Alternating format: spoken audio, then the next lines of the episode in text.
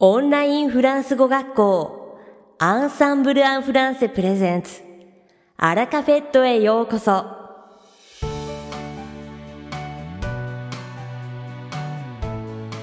オンラインフランス語学校アンサンブル・アン・フランセプレゼンツアラカフェットへようこそ。この番組はフランス語学習をメインテーマにネイティブに通じる実践的なフランス語表現や日本人学習者が間違いやすい文法のポイントなどをアンサンブル講師が週替わりでお伝えします。本日の担当はRudy先生です。Rudy先生はフランス語と日本語で話してくださいます。Rudy先生が話すフランス語原文はアンサンブルのホームページでもご紹介していますので、原文を確認したい方はホームページをご覧ください。では、早速お聞きください。Bonjour à tous, c'est Rudy. 皆さん、こんにちは、Rudy です。Comment allez-vous? いかがお過ごしでしょうか? Je suis très content de vous retrouver aujourd'hui pour mon premier à la cafette de にせんにじゅういち.にせんにじゅういちねん僕にとって初めてのアラカフェットで皆さんに再会できて嬉しいです。Nous sommes déjà mi-janvier. Que le temps passe vite depuis le nouvel an, n'est-ce pas? 年も明けてもういちがつも半ばですね。Cette année, comme l'année dernière, il risque de se passer beaucoup d'événements imprévus et de nombreuses situationsdans lesquelles nous n'avons pas de contrôle sur le déroulement des événements. C'est pourquoi je tiens à vous présenter une expression utile dans ces moments. 今年も去年のように予想外の出来事など自分がコントロールを失った状況が多くなりですよね。というわけでこのような時に使える表現を紹介したいと思います。Aujourd'hui,Je voudrais vous présenter une expression que l'on rencontre peu souvent dans les manuels de français. 今日紹介したい表現はほとんどフランス語教科書に載っていない表現です。さて、本日のアラカフェットはに部構成でお届けします。だいいち部は私、ルーディがお届けするフランス語レッスンです。会話ですぐ使える、短く簡単で覚えやすいフランス語の表現をご紹介します。そしてだいに部は、昨年末にデビューされたアドリアン先生をご紹介します。Allez, c'est parti pour la leçon. では、早速レッスンを始めましょう。L'expression du jour, c'est se retrouver. 今日の表現は、se retrouver です。Vous connaissez peut-être cette expression dans son premier sens, c'est-à-dire 待ち合わせる。皆さんはおそらくこの表現の第一の意味、待ち合わせるを知っていると思います。On l'utilise par exemple pour dire on se retrouve devant la gare à quatorze heures. 例えばこのような場合に使います。じゅうじに駅の前で待ち合わせましょう。Mais il existe un deuxième sens beaucoup moins connu et que les Français utilisent assez souvent à l'oral. ですが、この表現はあまり知られていないけれど、フランス人がよく使うもう一つの意味を持っています。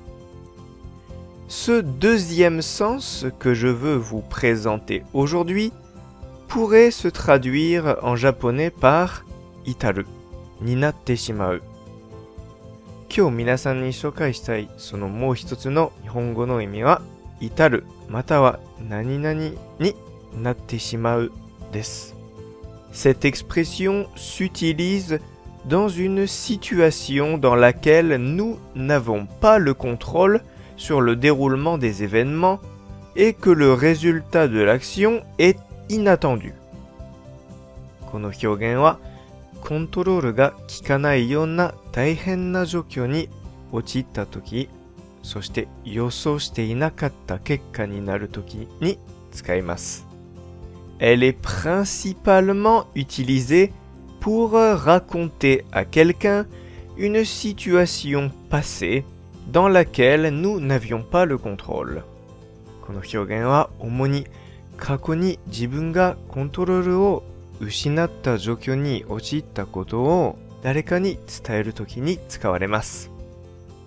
Par exemple, quand vous êtes perdu en ville et que vous voulez le raconter à un ami, vous pouvez dire 例えば、街に迷った時のことを友達に話したい場合は、こう言います。Je voulais aller à la Tour Eiffel, mais je me suis retrouvé au musée du Louvre. Je voulais aller à la Tour Eiffel, mais je me suis retrouvé au musée du Louvre. Je voulais aller à la Tour Eiffel, mais je me suis retrouvé au musée du Louvre. エッフェル塔に行くつもりだったけど、ルーブル美術館に出てしまった。Ou encore, または Je me suis trompé de train et je me suis retrouvé dans une autre ville. Je me suis trompé de train et je me suis retrouvé dans une autre ville. Je me suis trompé de train et je me suis retrouvé dans une autre ville. 電車を間違えて別の町に行ってしまった。Mais vous pouvez également l'utiliser dans des situations autres que pour parler de direction. Vous pouvez aussi raconter n'importe quelle situation. 方向のこと以外にも使うことができます。どんな状況も説明することができます。Par exemple, dans le cas d'une soirée, 例えばパーティーの場合は、Hier, tout le monde est rentré très tôt, donc je me suis retrouvé tout seul. Hier, tout le monde est rentré très tôt, donc je me suis retrouvé tout seul. Hier, tout le monde est rentré très tôt.Donc je me suis retrouvé tout seul. 昨日はみんながとても早く帰ったから一人になってしまった。Le point important dans ces exemples est que le sujet, je, n'avait pas le contrôle du résultat de la situation. 上の例文は主語の je がこの状況の展開を変えることができなかったということがポイントです。Donc, si vous aussi, vous voulez raconter à vos amis une situation similaire, utilisez cette expression. 皆さんもこのような状況を話したいときは、ぜひ使ってみてください。いかがでしたか？今回のように知っておくと役に立つフランス語の一言は、アンサンブルで配信しているメールマガジン無料メールレッスンで、たくさん紹介されています。ご興味がある方は、ぜひアンサンブル・フランセのホームページから無料メールレッスンにご登録くださいね。それではまた。ありがとう。ルディ先生、ありがとうございました。アラカフェットは日本最大のオンラインフランス語学校。アンサンブル・アン・フランセがお送りしています。この番組を聞いてくださっているすべての方に、フランス語学習に役立つ特別なビデオ講座、およそいちまんえん相当をプレゼントしています。詳細は番組の最後にお知らせいたしますので、ぜひ最後までお聞きください。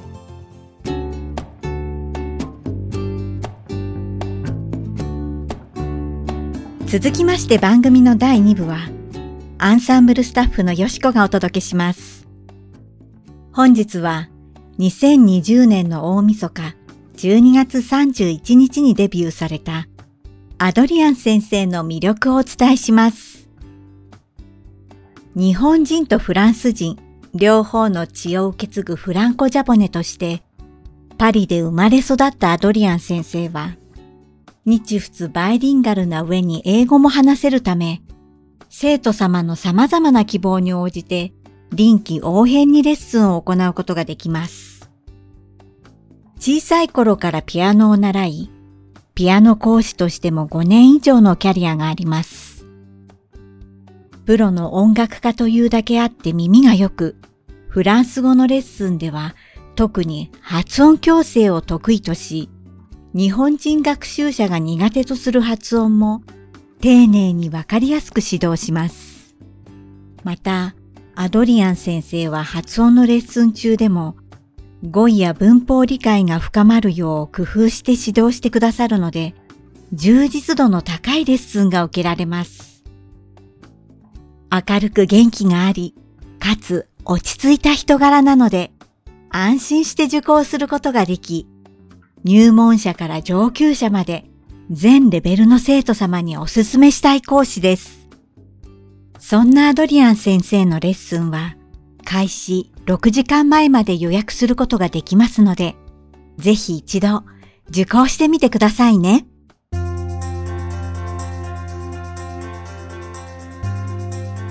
さて、本日のアラカフェットはいかがでしたでしょうか。この番組は毎週金曜日をめどにお届けしています。確実にお届けするための方法としてiTunes やポッドキャストのアプリの購読ボタンを押せば自動的に配信されますので、ぜひ購読するのボタンを押してください。また番組では皆様からのご感想やフランス語学習に関するご質問をお待ちしております。アンサンブル・アン・フランセで検索していただき、お問い合わせからお送りください。番組内でご紹介させていただきます。そしてこの放送を聞いてくださったあなたに素敵なプレゼントがあります。アンサンブル・アン・フランセお問い合わせ宛てにお名前、アラカフェットを聞きましたと明記して送ってください。フランス語学習に役立つ特別なビデオ講座をプレゼントします。